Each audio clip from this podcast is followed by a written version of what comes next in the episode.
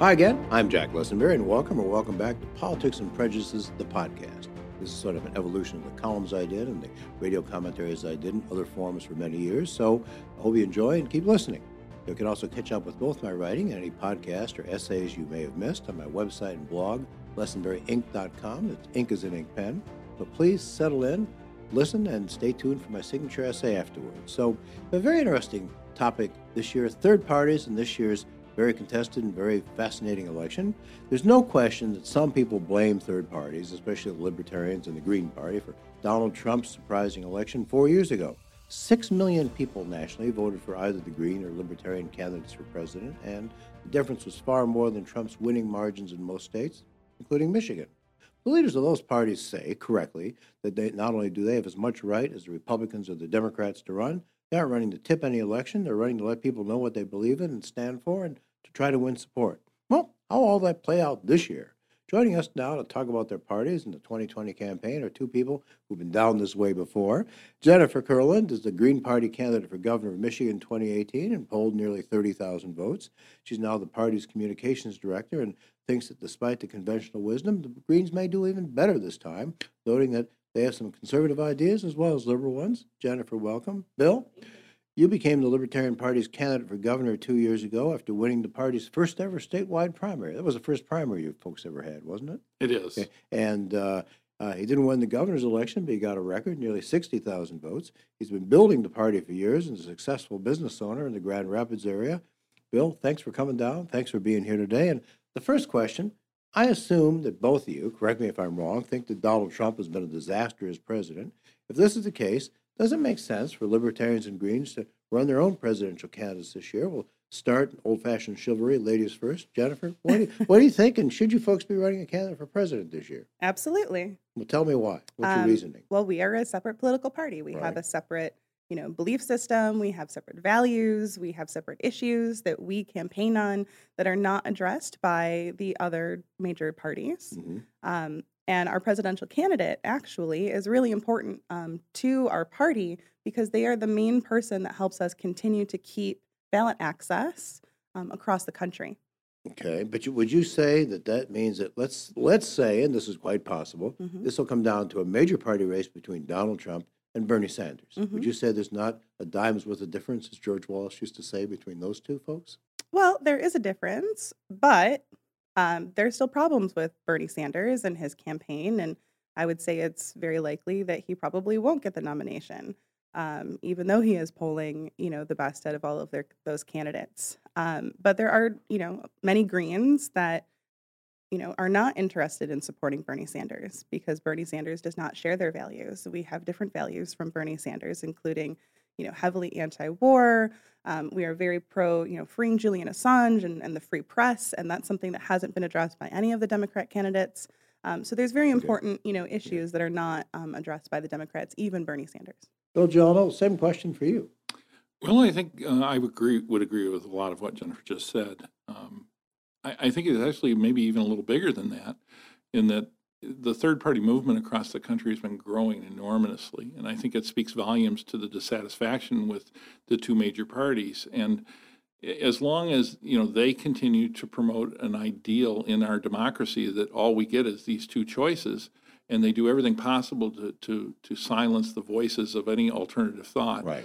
Um, you know, for me, the, the real answer becomes uh, advocating for things like ranked choice voting, and I think that's something that we would both agree with. Absolutely. And and so if if the Democrats and Republicans want a situation where their standard bearer that gets the most votes or earns the most electoral votes has the opportunity to be the winner, um, then give us the opportunity through a, a process like ranked choice voting to have our voices heard. Because I, I don't agree that our membership would necessarily vote for either one. Um, Right. In that we we're kind of split the same way. We have different value systems, and probably a third may lean Democrat, a third may lean Republican if you know the Colt 45 test. Right. Um, but a third would What's the probably Colt 45 test? well, that's that, you- in business. You know, we always say, you know, when you're training someone, can you do something?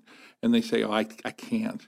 And when you put the Colt 45 up to their head and suddenly they can do it, we realize it wasn't a question of talent; it was a question of motivation. And, you know, that's If you asked me to do anything athletic, I'd fail even with the Colt 45. Yeah, well, and, and that's that's the thing about the, our our democracy now is is you're you're given these two choices which are put together in very dubious ways. I mean, I think there's been a lot of discussion about how Iowa and New Hampshire are hardly representative of the the populace of the rest of the country, and yet we may be down to a couple choices pretty quick, and and that's I think unfortunate because not only do we not have a choice um, that's realistic, Mm. and so they're going to get back to that lesser of two Right. evils thing. Or as somebody on- on- once said to me, the evil of two lessers. The That, evil of uh, two Yes. the- but- well, Iowa is totally representative of people who are willing to, s- to stay in a basement gym on a Monday night for seven or eight hours. I think that's uh, Exactly. that's a whole. That's like most people I know, especially people with with young with young children. Oh, ranked People choice who are vote- disabled, et cetera. Yeah. Well, exactly. Yeah, there's a or lot of people like who problems with work. caucuses. Yeah, Yes. that's- Yeah, have jobs. have yeah. jobs. Ranked choice voting, let me state uh, what this is, and you folks correct me if I'm wrong. In its simplest form, you would go to the polls, and they have this in a lot of European countries.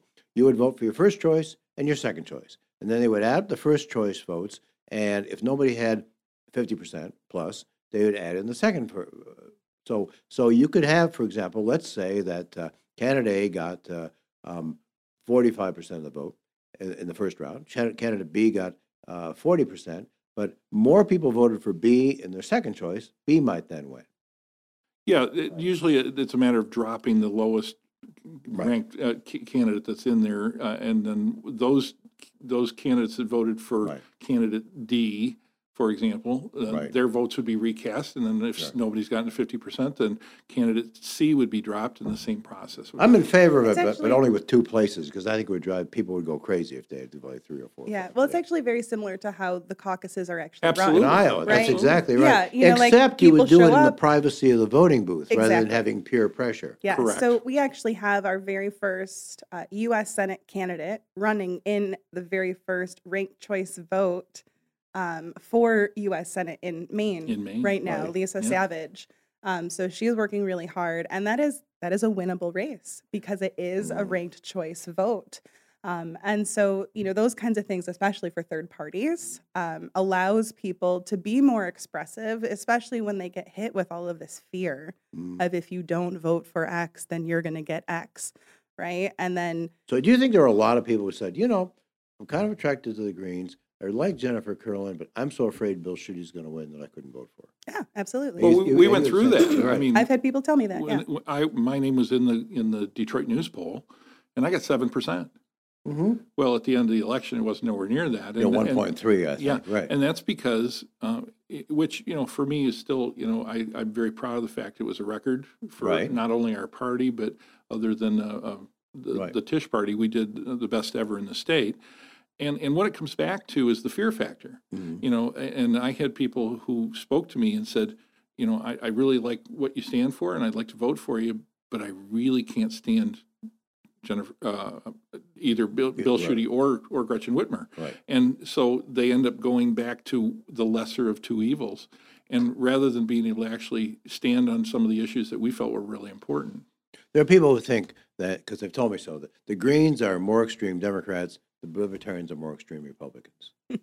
Yeah. Speak to, speak to that from your side. Yeah, I, I, I, I don't know how Jennifer would want to characterize the Greens. And I, and I think one of the things that I've tried to not do as a candidate is characterize other people's ideas. Right.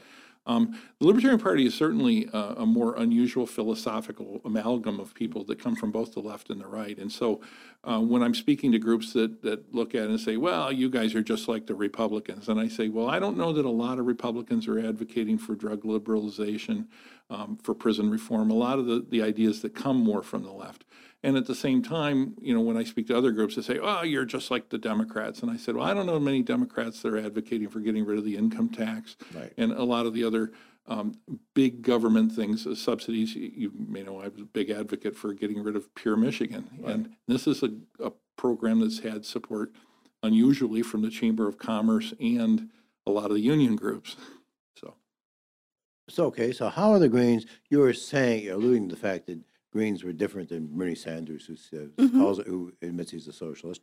Um, the parity of the Greens, you know, I, I asked, the last two days I was in, in restaurants, and I asked people, what, do you think of the Greens? What do you think of the Libertarians? The Libertarians, somebody said Libertarians, oh, They're a bunch of spoiled rich people who read too much Ayn Rand. And the Greens, Oh, the. Greens are a bunch of environmental fruitcakes who would rather everybody starve and didn't have a job than the grass got mowed. So, so at the most extreme, that's what people think. That's so funny. Um, you know, so the Green Party, we have 10 key values that Right. are the values that drive our party. Um, you know, one of them is feminism, one of them Mhm. is social justice. Mhm. So those are, you know, typically what people consider Democrat values. Right? Um, and we certainly, in many cases, are more extreme in those Right. opinions in terms of equal pay, equal rights, equity, um, as well as reparations. Those are things that fall under those um, that certainly are more to the left of the Democrats. But then we also have things like decentralization and community based economics, which really are more conservative values um, about small local government and that small government should have more power than the state government. State government should have more power than you know federal government. Republicans used to stand for that, but um, They no- they don't seem to anymore. Yes, um, the Green Party, our values are actually based on um, communalism. Mhm. You know, making sure that um, you know small communities have the ability to take care of themselves um, on their own, um, and then we have you know laws that govern us that need to be governed in terms of like having equity and fair pay, and you know that women have the same rights as men, et cetera, especially Black women, and um, so, you know, it's one of those things that in some ways, yes, we are more left of the Democrat Party, but in other ways, you know, we're not. When you look at the the box Of, you know, your political spectrum, um, we are definitely, you know, kind of in that bottom left um, box. How do you get your ideas out, Bill?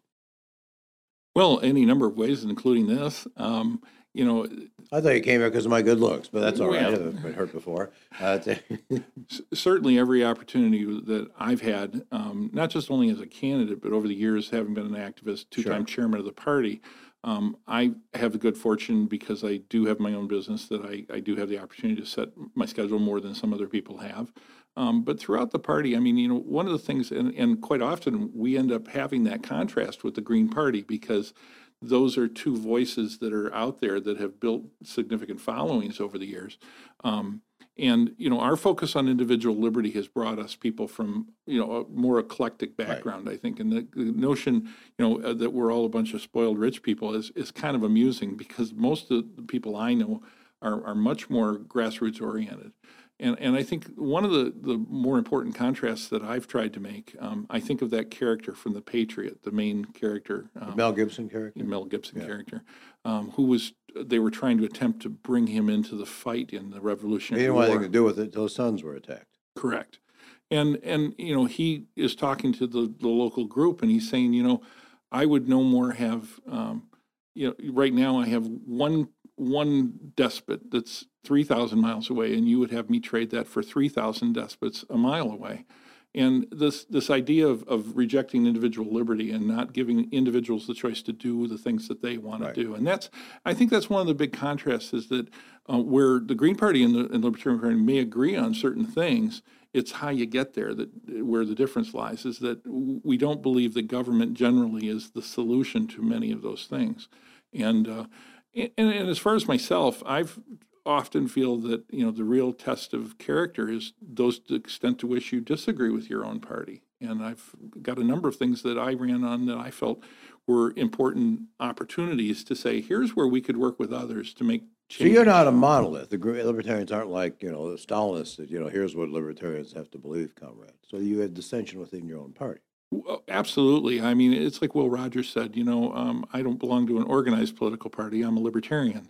I think he said Democrat, but that's that's it. I- I understand. He's dead, so I can't refute him. Paraphrasing. You you know, in, in Europe, I was in Europe in Europe and for some time in the 1990s, and in Germany, where the Green Party was Yeah. was still quite strong, they were divided between what were called the Realos and the Fundies. And the Mhm. Realos were people who said, "Well, we have to make accommodation with the system the way it is," and the fundamentalists says, "No, we're going to be pure." hmm Does that split exist in the American Green Party? You know, I wouldn't say that there's necessarily like a split in the Green Party, but the Green Party definitely houses people that have a lot of varying beliefs. You know, there are people who lean communist who are Greens, but we don't have communist ideals, and our party platform actually. is thought ag- you had to go to the museum to see. I know, right? um, but our platform is against state-sponsored Right. socialism, right? So, so that's not something we believe in. Right. But there are people who do believe in that that Right. also believe in a lot of our ideals.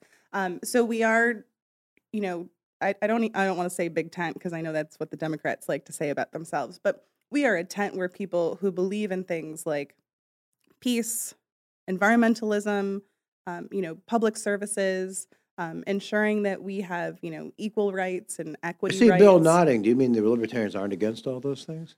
Well, I, I think that the, the, the, the biggest problem I see in terms of my interactions with the media is sort of the desire to characterize what a libertarian is. And, and again, you know, I, I'm, you know, I, there is a Rand wing of the party. I think that maybe more, you know, the party of principle, that's their, that's our tagline.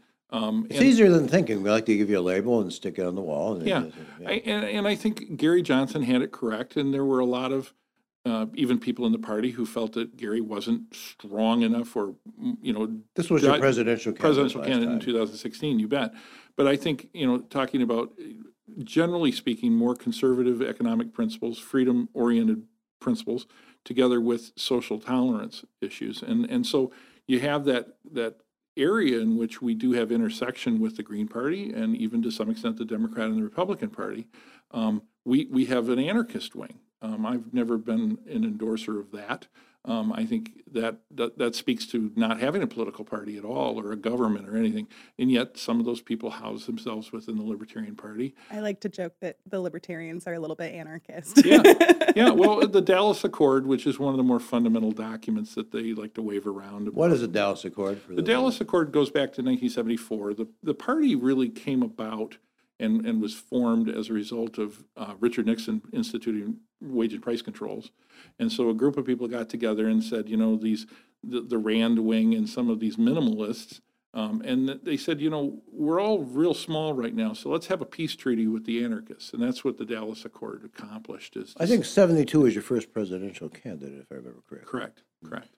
And, and, and over the years, I think we've tried to, um, and, and I think folks like Harry Browne, who helped really bring us forward, and now Gary Johnson, who um, I think stepped outside of the political arena, being a Republican.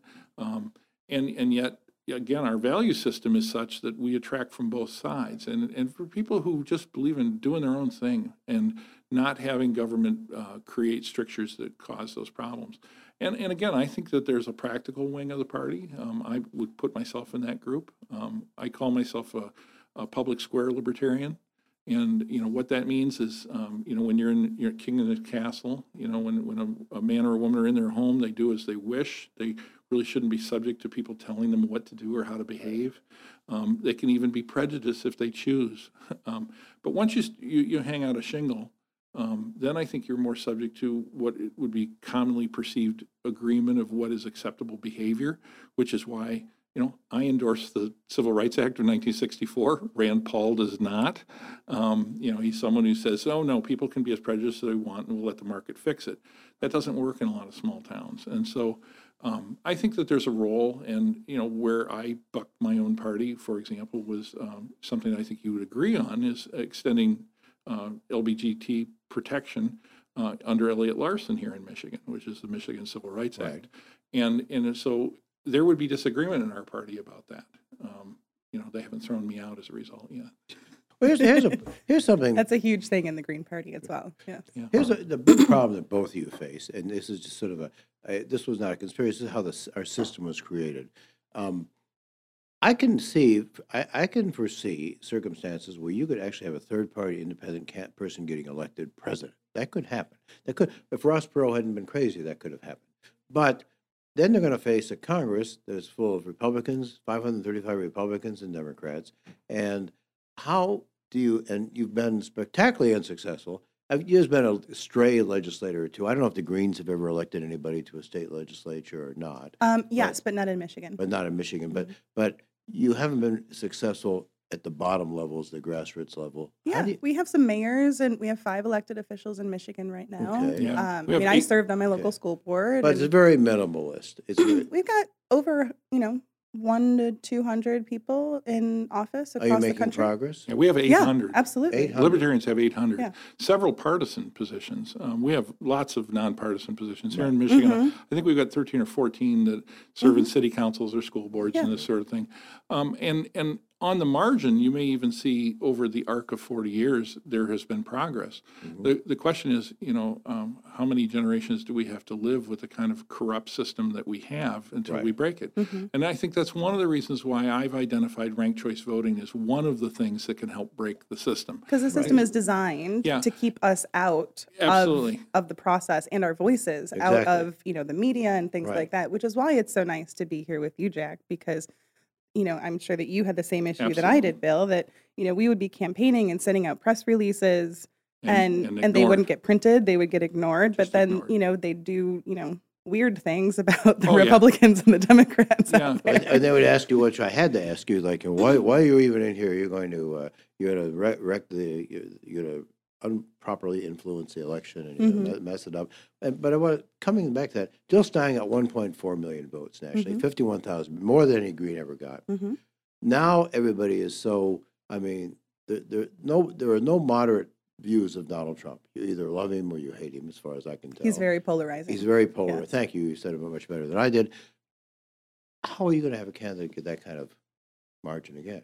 You know, I mean, like we were saying before, Right. our presidential nominating convention is actually here in Detroit this year, July There's 9th through people 12th. at Wayne State University. at Wayne State University. We're very excited to host. Um, we have, um, at last count, eight or nine candidates that are currently running for our nomination. Mhm. We have two officially recognized candidates, candidates that have re- you know reached certain thresholds that the party has set.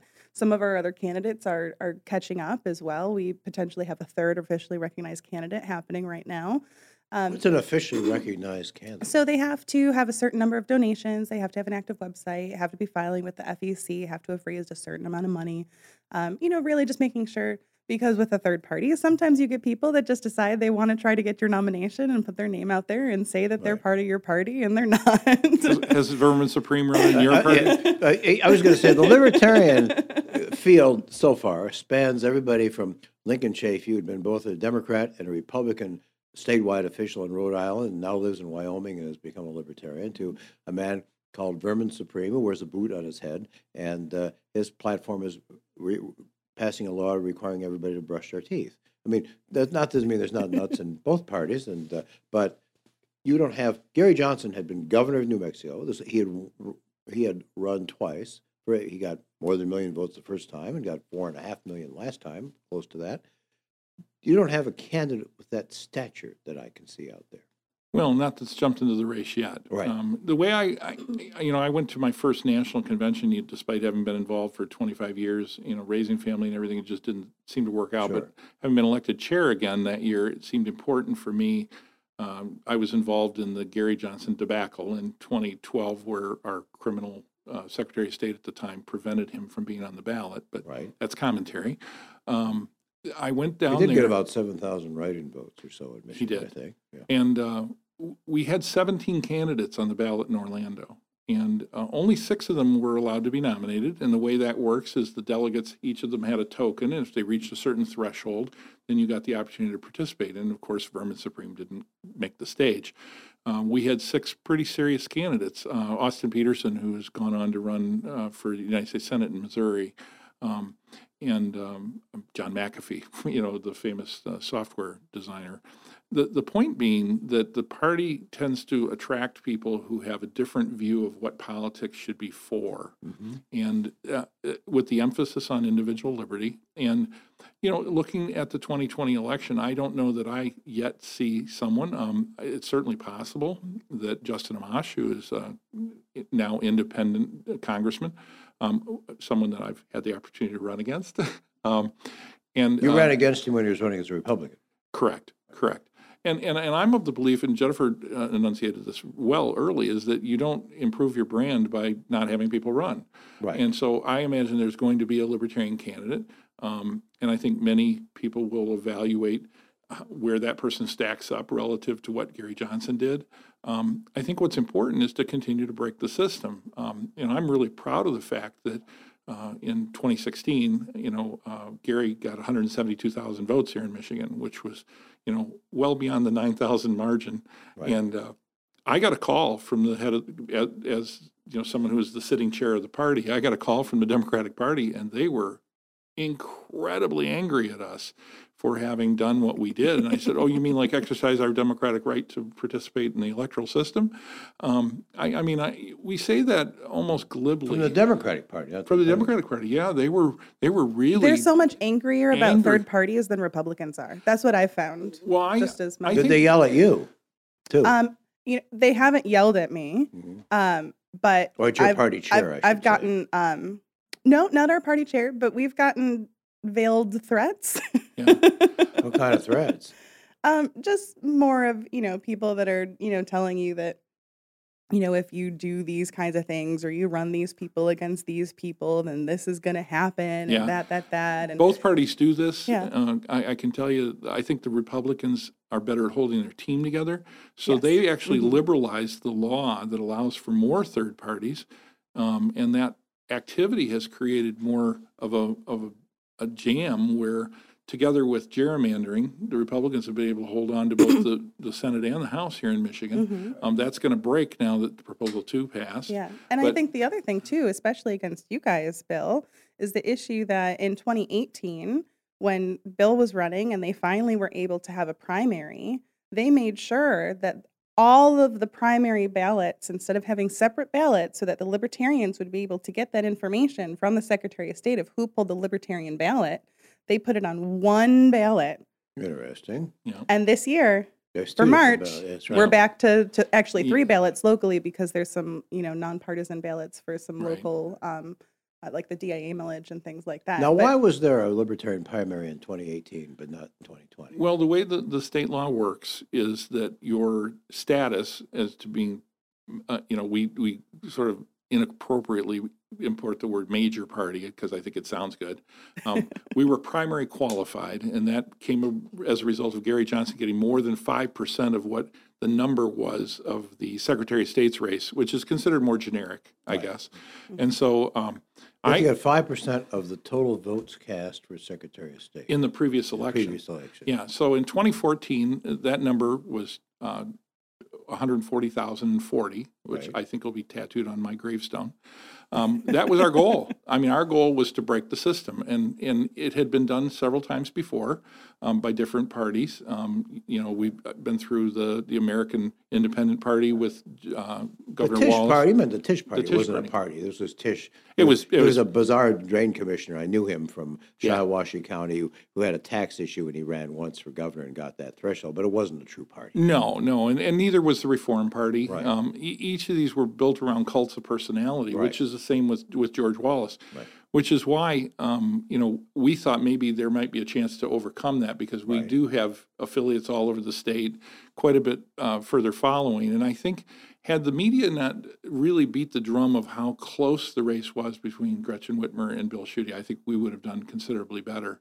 Um, but but as it was, you know, Bob Tisch, which is a former Republican, is the right. only one who ever got more votes for governor than I did. Right. Uh, that was a, not from a Democrat or Republican party, and and you know at the end of the day, I think we did a lot of good things, and we were able to um, make a lot more connections. Um, I don't see it as a singular process. Um, you know, I'm not personally intending to run for, again, but I do think um, going forward, advocating for issues is really important. Um, and many of the things that I spoke about in 2018, I mean, I've got legislation in front of me here. Jennifer, if I went to a shopping mall this afternoon and I said, uh, "How ask people, are you totally satisfied with the Republican and the Democratic parties? I, unless somebody was on their payroll, the answer would probably always be no. Oh, absolutely. So, but then, but they still get, you know, 90 plus percent of the vote every time. How does somebody, if somebody's interested in the Green Party, if they think that there's a way they can make a difference, mm-hmm. how do they find out? Um, you know, I think the major way, especially for, you know, third parties that we can make a difference is locally in local elections. So our focus right now um, in Wayne County specifically is to find people to run for county commission and state rep because especially in Wayne County, and I'm sure this is you know similar in other places across uh, you know the state. Why Wayne County so much as opposed to Oakland or Macomb? Um, well, I mean, we do have candidates running in in Oakland County, and um, we may or may not have some candidates in Macomb. We're still we have a couple people we're talking to right now. Um, but it's because in Wayne County, especially in these local elections, generally Republicans stay out of those local elections because they're not electable. So they don't even recruit people to run for those offices, Right. which means that when people who aren't interested in either party, who don't vote in the primary, when they show up in November, they have zero choices. Mhm. They have one person on the ballot, Right. and that's it. Um, and so we are working to change that um, in Wayne County. So anyone, um, you know, we're currently recruiting. So anyone who's watching, um, if they are interested in running for office, you can contact me um, on Twitter, Instagram, or Facebook. All of my handles are at Kurland4MI. So the number 4MI, K U R Is there a website as well? You can go to GPM. Um, it's the uh, Green Party of Michigan. So migreenparty.org. That is our website. Um, but you know, so you can register and become a member of the party there, but we don't have a, a spot to say, Right. you know, I want to Well, run can you for find office. out? But uh, let me ask Bill first.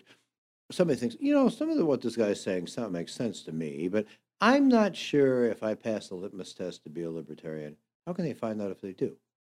Well, I don't think there is a litmus test, first of all. And uh, so I would encourage uh, someone first to go to uh, michiganlp.org, Mhm. and um, you can sign up to, to uh, interest in running for office. You can find out a lot about the party. There's certainly all kinds of documentation of things that we've, we've supported. Say that in. website again for. It's michiganlp.org. Great. And, and otherwise, I encourage people to come to my site, which is liberty, the number four, gov.org, um, which I intend to hand off to somebody at some point. Um, we, we use that brand, um, we, we thought that out to think, you know, maybe that would come up with some usefulness. Because I found, having run for office a number of times, how many people are using websites, you know, they would still ask me, is this your website? No, that was my website four years ago. And so we wanted to come up with a way to kind of pass that along. And, and in both cases, I think what I've tried to do is be a a lightning rod to give people someone to talk to. Um, I, you know, one of the things that I really worked hard with my team, um, and we still got about 40 people working together um, who are advocating for certain things that are in the legislature. Um, we're trying to become a voice for some of the voiceless issues that are out there, like the problems with the uh, uh, CPS. Um, and- um, the, the, the office in- here in Michigan that takes care of Child, Children Protective Services. Okay, as long as it could stand for consumer product. Yeah, no, So no. that's why I wa- wanted No, you to clarify. Chil- Children's Protective Services. Um, I agree. Both of you are politicians in one way. You speak in acronyms. yes. The average human, the average human doesn't do acronyms. And, and that speak- shows that we've become too comfortable talking to right. the bureaucracy. Yeah, And, uh, but, but certainly I've, I've been a 25-year advocate for fathers' rights in divorce. Um, um, I, I think I was the singular party out there uh, advocating for the Michigan National Guard in 2018. And I, they have a bill in the legislature, uh, uh, 5320, that I encourage people to go read. It's 19 whole lines, which certainly you know, challenges the reading capabilities of a lot of Americans. what, is, what, what does this bill do? uh, what this bill does is it protects, um, it, it actually uh, changes the Michigan Military Act to uh, order the governor not to cooperate with either, a president of either party, and, and this deals with, we've had Democrats and Republicans who have put the Michigan National Guard into a theater of war without a declaration of war by Congress. And, and it, it's a violation of U.S. code as well. But The this, Constitution does say Congress has the power to declare war. Congress has the power. And so this is the state legislature, both Democrats and Republicans co-sponsored, including um, uh, a uh, representative from the Detroit area who is a serving member uh, of the Michigan National Guard, who are 19 whole lines. It basically says, unless you have these conditions, you may not put these people into a theater of war. So they could not be sent to Iraq, say, or Cor- Afghanistan. Correct. Having, I, I- or I- Iran. Right. yeah, when I was. Good when- point. when I was uh, uh, in, I had a different position a number, 10 years ago. Um, I was a building manager, and one of the things that I did was raise and lower the flag each time the governor of Michigan ordered it d- done so. And it had a real severe impact on me to say, you know, if I was ever in a position to advocate for a change, I would do that. And so I made that one of the issues that I talked about. And I'm really proud of the fact that Democrats and Republicans have been moved by that enough to, to sponsor a bill. And uh, so we have a, a, you know, someone that I see as a pretty conservative uh, Republican, Steve Johnson, together with uh, David LaGrand, who's a pretty liberal Democrat, coming together on something that they agreed we should we should slow the horses down and really check executive power. And whether it's Donald Trump or someone else, we need to make sure that the power resides in Congress and not in the president to just simply do whatever they want. Which Congress actually has the power to do, but they have, you know, Failed not, act. yeah.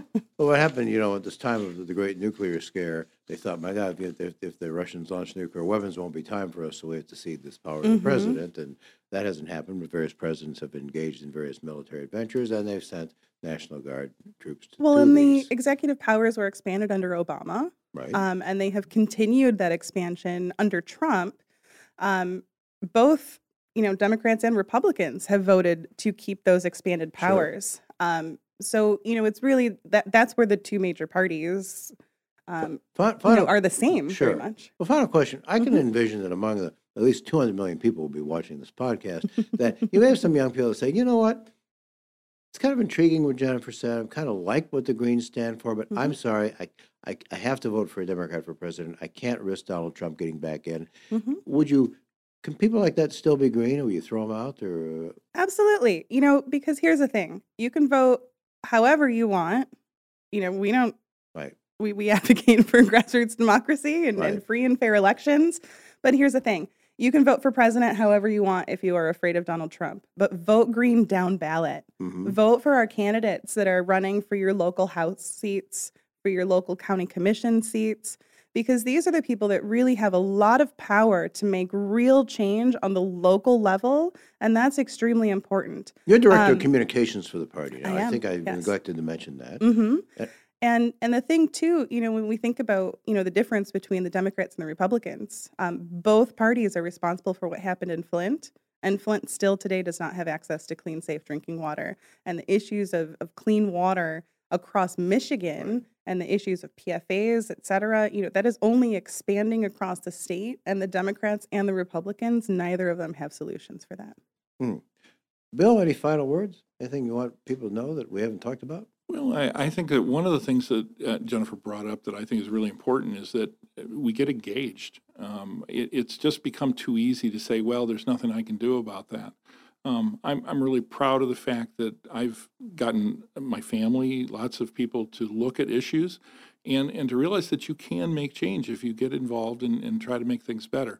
Um, I, I do think we need to look at a more substantial change in our democracy. Um, I don't want to keep beating the drum for fa- Ranked choice ranked voting. choice voting, but but there's so many other things that we need to do to restore some kind of civility in our politics. Could Um, Michigan adopt ranked choice voting without a constitutional amendment?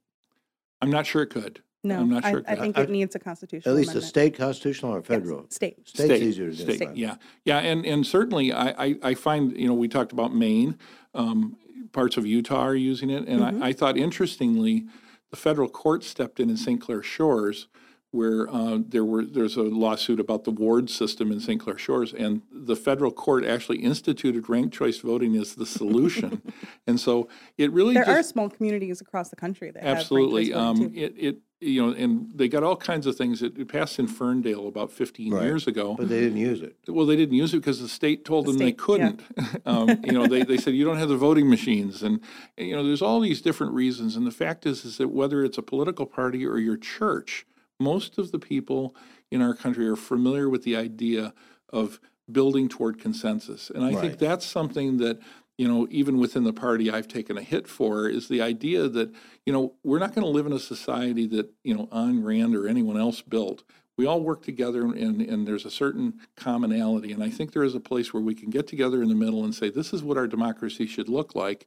And that may be where we look at what's happened over the last several years at the federal level and said, that's not what we want our country to be like. And so having more conversation, more opportunity to say, what do we agree on instead of what do we need to fight about? Why don't you really what two get about. together and push for a ballot initiative to get ranked choice voting in There Michigan? actually is an organization out there right now Yeah, and, and, and we've talked with them. Mhm. And uh, I do think it is, is really important to get people who really believe we need to change our democracy together on something. And, and it doesn't necessarily have to be pro-green, pro-libertarian, or pro-taxpayers or anyone else.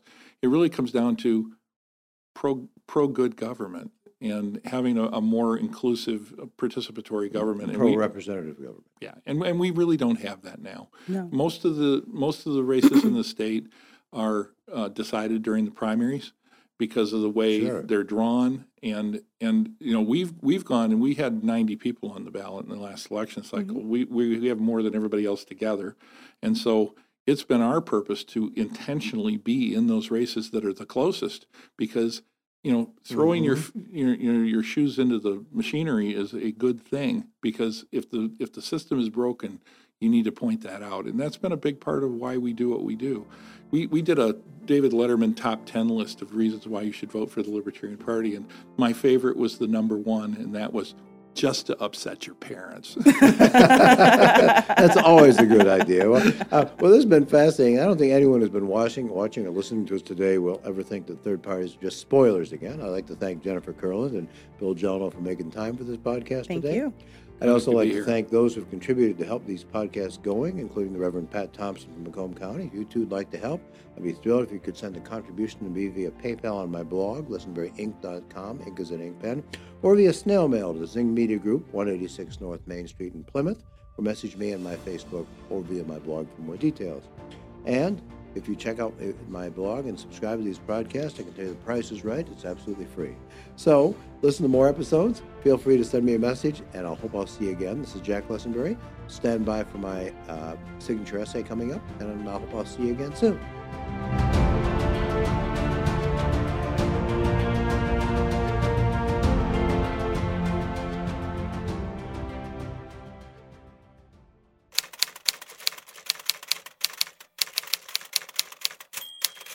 Most politicians, Republicans and Democrats anyway, take a dim view of the very idea of third party candidates or independent candidates. Republicans are pretty sure that H. Ross Perot cost George Bush his reelection in 1992. Democrats believe they know that Ralph Nader, if Ralph Nader hadn't been on the ballot in Florida as the Green Party's candidate in 2000, Al Gore would have won. These things both might be true, but so what? Voters are not children. Those who voted for Nader or Perot or for Gary Johnson or Jill Stein clearly had their reasons, under the Constitution, their reasons are as valid as those of anyone else for voting for whomever. Third parties have, throughout our history, often been the incubators of ideas that were later adopted by one or the other of the major parties. But the fact is that our system does work to discriminate against third parties. This happens in two ways. First, many people, as we've said, who might be inclined to vote for a libertarian or green or another candidate, change their mind at the end because if they fear if they do, the worst of two major party candidates might win. So they hold their noses and vote for what they believe is the lesser of two evils, or as Geoffrey Fieger once said to me, the less evil of two lessers. My educated guess is that Bill Gelineau and Jennifer Kurland would both have gotten far more votes for governor two years ago, except for this. Liberal voters wanted, come hell or high water, to prevent Republican Bill Schuette from being elected. Some anti abortion conservatives, on the other hand, wanted to stop Gretchen Whitmer, and both sides thought the election would be close. Well, it wasn't. Whitmer won by 400,000 votes. I think if voters had known that, a lot more would have been inclined to escape the two party straitjacket. There's another par- problem any third party candidate for statewide or national office would face if somehow they won. Let's say Ross Perot had been elected president in 1992, something that for a time actually seemed possible until he revealed that he was crazy. He would have faced a Congress full of Democrats and Republicans, all of whom wanted to bring him down. Unless he affiliated with one party or another, or somehow managed to build a coalition, his powers would have been limited to arranging the flowers on his desk.